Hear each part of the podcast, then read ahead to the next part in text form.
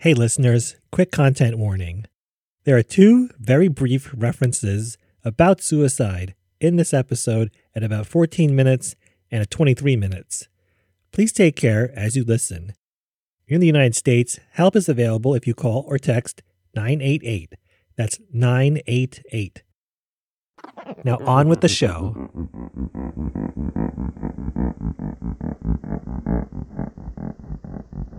He was a kid from the Bay Area with a difficult relationship with his mother. And while most kids could, could relate to that situation, only one kid was the multi talented and charismatic son of Afeni Shakur, a controversial leader in the Black Panther Party. Episode 3 of the documentary series Dear Mama The Saga of Afeni and Tupac Shakur explores the legal troubles of both mother and son.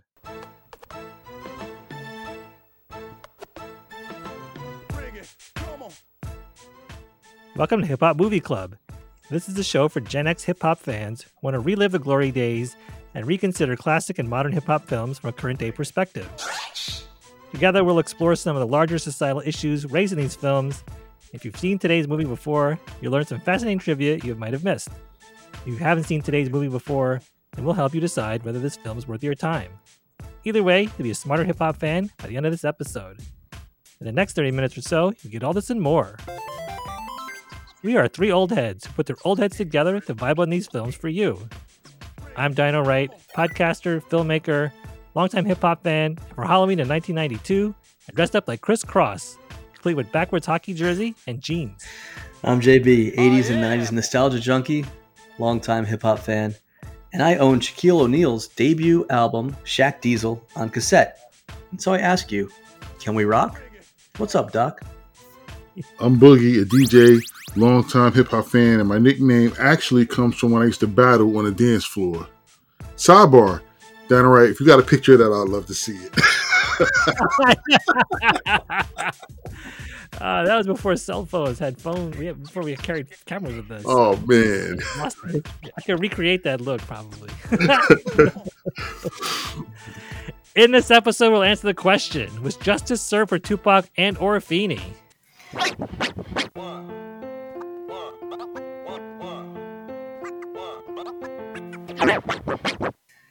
Dear Mama, the saga of Afeni and Tupac Shakur is a TV documentary series about the complex man we knew as Tupac Shakur and his mother Afeni Shakur and her influence on his life.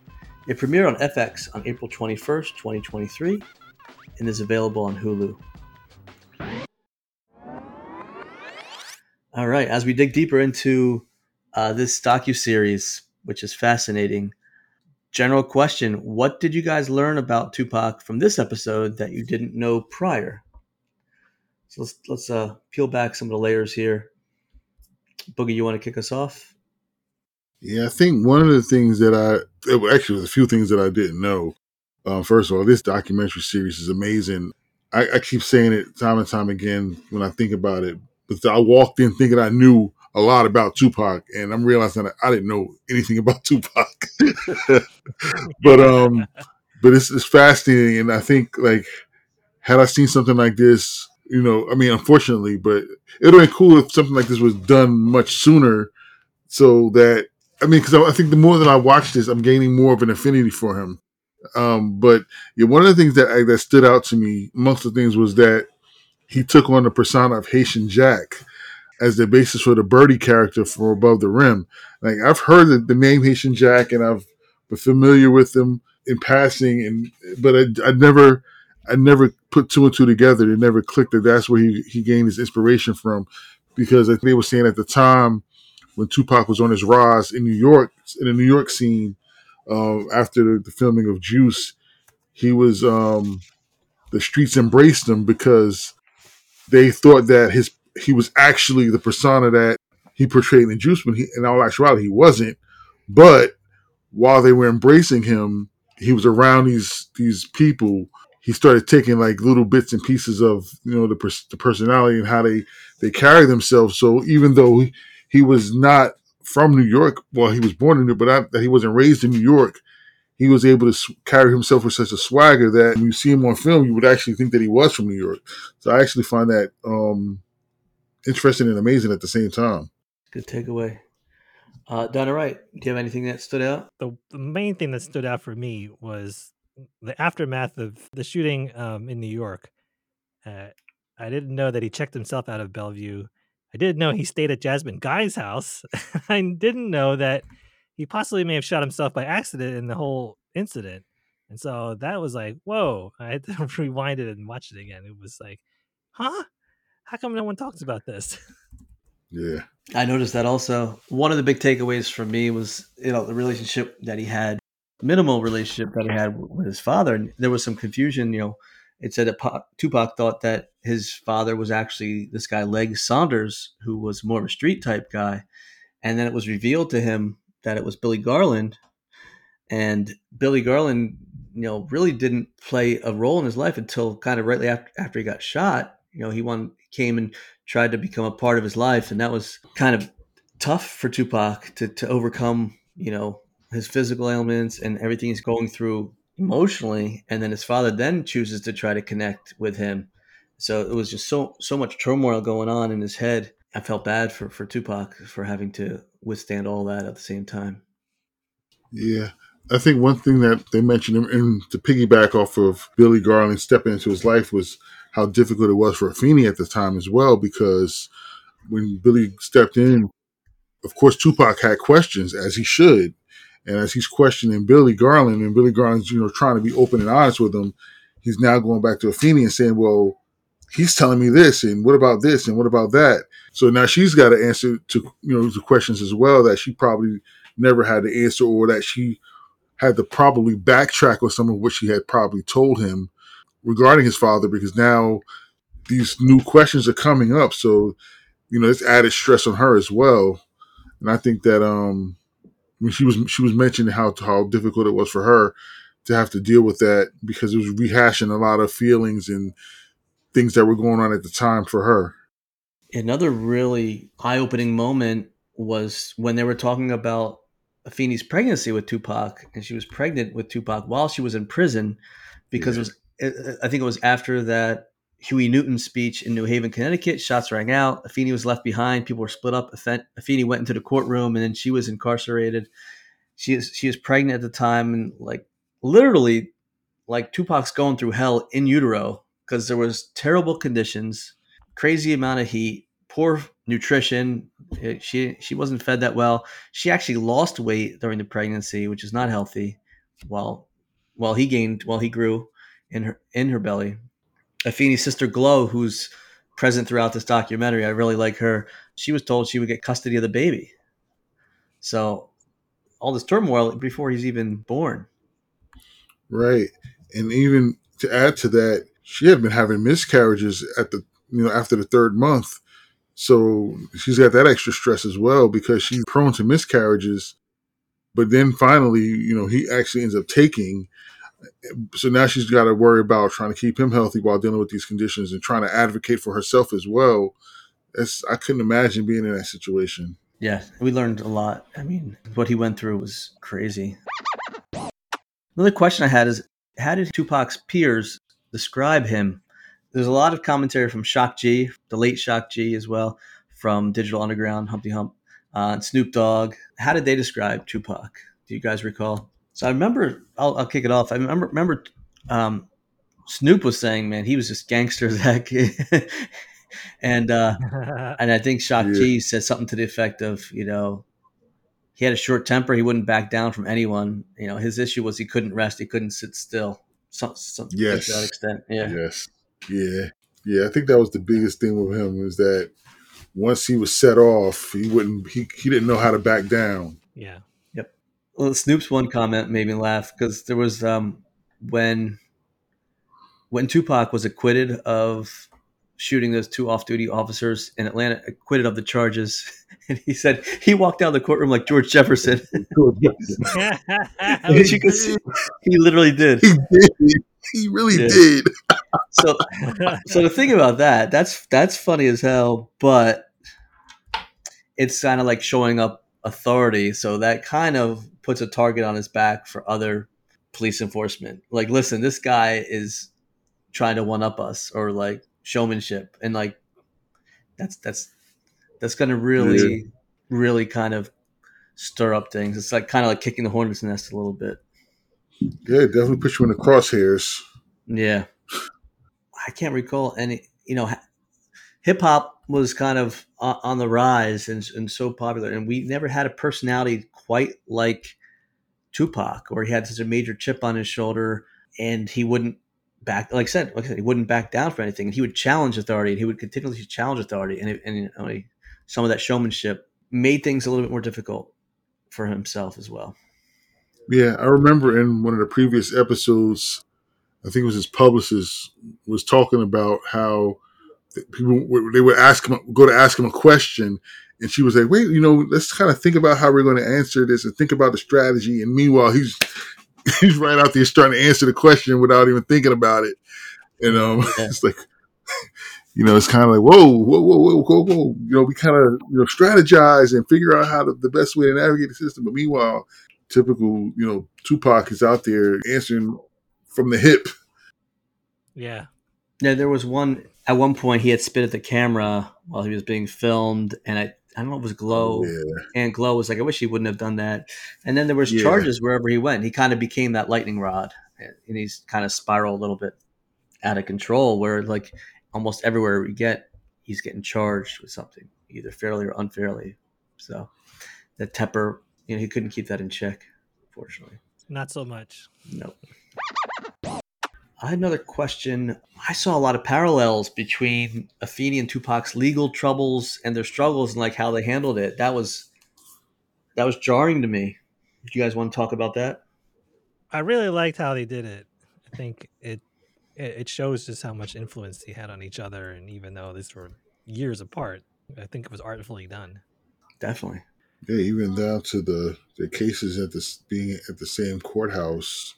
I know. It's like wow, I, like, I, that's one other thing that I never knew. Like I knew they both were in court in New York, and I never realized that you know they were in the same same courthouse. Like wow, that's that's crazy. It bears repeating. This is a really good series for hip hop fans doing a deep dive. Like history buff hip hop fans should really watch this and just absorb so many of these interesting tidbits. Yeah. Even the dialogue that each of them spoke during the so the Panther 21 trial where Feedy was yeah. charged. There was a quote. She's like, "I didn't do anything," and then you see like Tupac with the sodomy charges and all this stuff. He's like, "I didn't do anything," and then the speeches that they gave when they were like both defending themselves in a yes. professional way, and they went back and forth, like you said, the, the way that they did it and juxtaposed the two together. They both said almost identical things to the effect of "Do what you want, but judge me fairly." It's it's in God's hands now. Yeah, and really appealing to the uh, the jury mm-hmm. in their charismatic manner. It's like goosebump. Yeah, exactly. Yeah, it's goosebump. Yeah, right. and I, I, love when they uh, had uh, the the verdict comes out in the Panther Twenty One trial, and it was like not guilty, not guilty, not guilty. It was very dramatically done. And then yeah. in Tupac's case, he was not guilty of rape, but he was guilty of assault, which is a lesser charge, but that was still like a, a victory. And uh, very similar with their court cases. Was there anything else surprising to you guys in this episode? I know we already talked about, you know, what did you learn new, but anything else that surprised you? I didn't realize how bad he took that that guilty conviction, even though it wasn't the yeah. rape charge, but for him, it was like it's almost like he's the, the, court of public opinion. So he's like, all right, what are people going to think about me? I'm trying to be this positive person. I'm trying to be a voice for the people. I'm trying to be, you know, of the community, and like the community is turning on me, and now I've been found guilty. And I didn't realize how hard he took it. They said, you know, he went back to Jasmine Guy's house, which I'm still like, wow, Jasmine Guy. Like, wow, I didn't realize they were such close friends. Yeah. yeah. But he goes back to, his, to her house. And like, you know, they when they got there, they said he's, you know, he's holding a gun. Not sure who's going to come through the door. Um, there was strong thoughts of suicide. Unfortunately, yeah, it was almost unraveling at, in that moment. So I, I didn't realize how hard he took it, but it's like wow. yeah. But then I think about that too, and I'm like, well, that as hard as he took it, that's probably how what made it so easy for him to gain um, for him to be have such a strong influence coming to him at, from Suge Knight, which I guess they're gonna they might mention that, and I'm pretty sure they might mention that in the next episode. But now I can see why it was so easy for Suge Knight to come in and be such an influence in, on him when we all knew that he had a strong personality, but like, well, now he was at a very he was at a, such a low Yeah. that you know Suge comes in and bails him out, and starts you know talking in his ear, and when you're you're at that point, it's it's you're vulnerable. Yeah. So now I'm understanding now how So, it got to that point. so spoiler alert, I did start watching a little bit of episode four, and you're you're spot on. Suge Knight kind of bails him out, and that comes like a sort of like the father figure that he never had. He looked up to him despite his mean streak and you know a lot of the negativity around him. But that's a great point. DynoWright, anything else surprising here? No, you really covered it. This that was. I mean, so much of it is surprising, but those Yeah. the main ones. And just to piggyback a little bit off of what Boogie said, Tupac loved women. He wouldn't harm them. And the fact that he was charged with something, the guilt he felt was him falling asleep and then being awa- awakened by a woman screaming. It was Haitian Jack's friend come into the room. Something happened. Nobody really knows exactly. She comes out screaming. So it's quite possibly that this woman was sexually assaulted by someone in that room. Tupac was so tired and he had rested his eyes or fallen asleep and he he was just so upset with himself that he that happened Yeah. on his watch you know and he would Yeah. not Yeah. exactly Yeah. I think another aspect of this documentary that touched me a little bit was how, because it, because now they- they're talking about what's going on with Afeni, they really start to talk a little bit about what the COINTELPRO program was doing to the Black Panther Party, and I got I, I knew about the, the, the program, but it was funny. They was talking about how how they found out about it. They they went to the FBI office in Media, Pennsylvania, and they broke into the office and started finding all of these documents outlining what the government was doing to them. And then they started leaking all of these documents out to the press. And I didn't realize that that's where a lot of the early knowledge of the program came out. I just thought that it was probably just because it was declassified, but I didn't realize that the Panthers actually stole the documents and leaked it out first. And then as, as years went by, it was declassified. But that was just like, wow, it's crazy. But um, they had to, they, they were like basically imploding on themselves. Yeah. East versus West and Mhm. faction versus faction and not trusting anyone. And I didn't realize there was actually threats of being shot by another Panther. I'm like, wow, that's deep. Yeah. You know? Pretty serious. Yeah. Let's talk about that one event up in Connecticut where Huey Newton was speeching, somebody's flash went off and then guns just came out. Yep. It's like, wow, that's that's tense. Yeah. Very That's tense. tense. And meanwhile, through this whole thing, Afeni's pregnant. Yeah. Not knowing if she's going to get shot or arrested or thrown in jail or what. Man. Mm-hmm. Yeah, a lot going on there. She was her own legal counsel, which was pretty wild to me. yeah. Yes. yep i think we talked about it in the last episode also yeah she was a dynamo very well read and uh, very well spoken Yes. at one point oh this was a good one she was like cross-examining what was the name yedwa Yeah, you had West Sudan. Yeah. yedwa the undercover Yeah, cop that Yeah. Had put some of these Black Panthers on trial.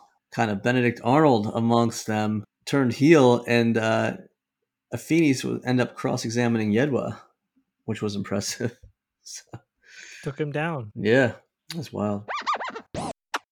Yeah, another question I was going to ask is like, what any other historical footage impressed you or was interesting for you to see? I think we kind of covered it. I mean, that the Huey Newton speech, the COINTELPRO with the files being stolen, stolen in PA. yeah. It's interesting to see the historical footage for sure, and the parallels Yeah. between the trials. Outstanding. Yeah. Yeah, and I think another point that they mentioned too was that just through all of the chaos between the, the Panther Party imploding, how some of the the members Yeah. uh, left and went to Algiers to escape prosecution in the U.S. They just literally fled the continent, As well. just like Yeah. Then they portray it like a betrayal. Like when when the Panther Twenty One trial was happening, like everyone went underground except for Rafini and Joan. yeah, yeah. see, they, yeah, they didn't get the memo. They were given the memo. Well, I thought was interesting too, speaking of Snoop Dogg having a little bit of dialogue here, talking about Tupac, he flat out said Biggie had nothing to do with the shooting. So if people didn't know how he stood on it, Yes. you know, the East Coast, West Coast, if he holds that grudge or he said, listen, Biggie, now that it's all said and done, you know, Biggie had nothing to do with this shooting. Yeah. So he kind of tried to lay that to rest. Yeah. Yeah, that was good that he made that statement publicly on his documentary and just kind of put Yeah. that to rest. Yeah. Even in the news this past week, Allen Hughes was being interviewed, and uh, it came up in my feed somewhere that the people who were close to Tupac know who shot him. It's just not for every general public to know. Oh, wow. Let me see if I can find that article or that, that clip. Interesting. Put it in the episode description.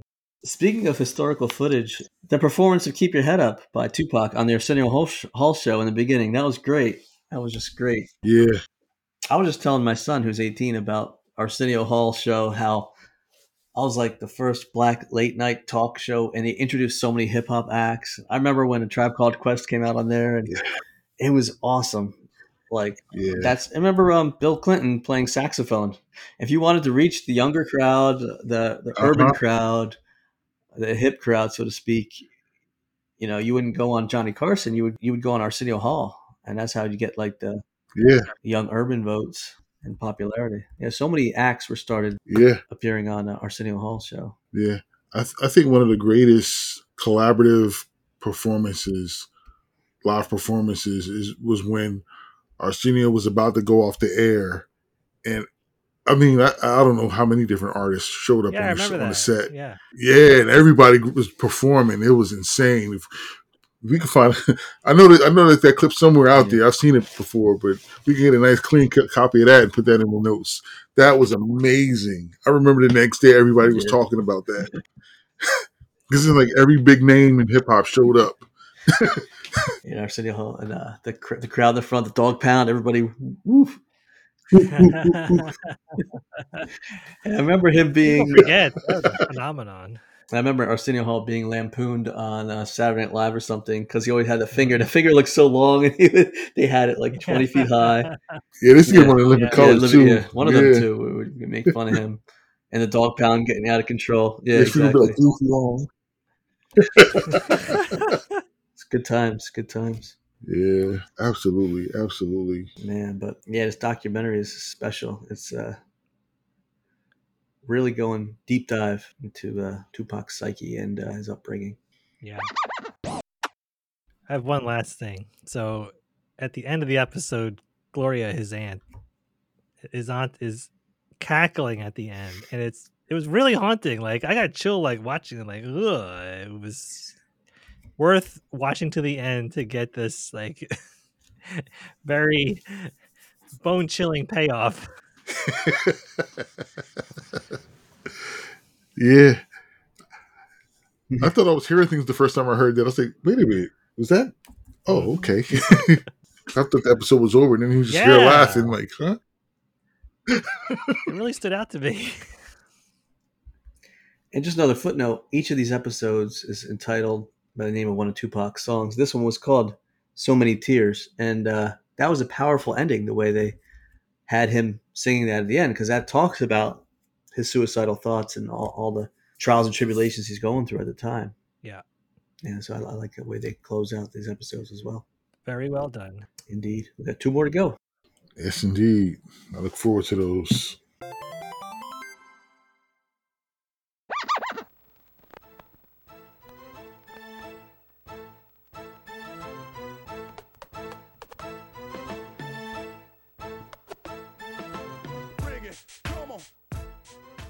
Hip Hop Movie Club is produced by your HHMCs, JB, Boogie, and DynoWright. Theme music by Boogie. Check us out on Facebook and Instagram at Hip Hop Movie Club.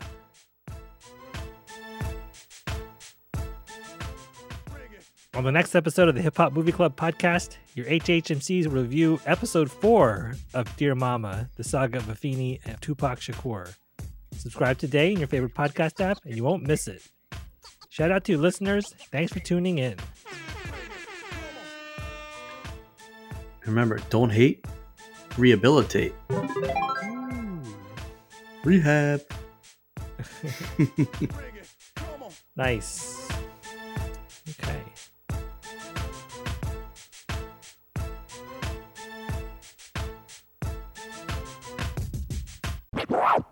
Shout out to Brain Freeze Trivia in the Lehigh Valley. Check out the Instagram, brain underscore freeze underscore trivia double underscore time. That's brain freeze trivia time on Instagram.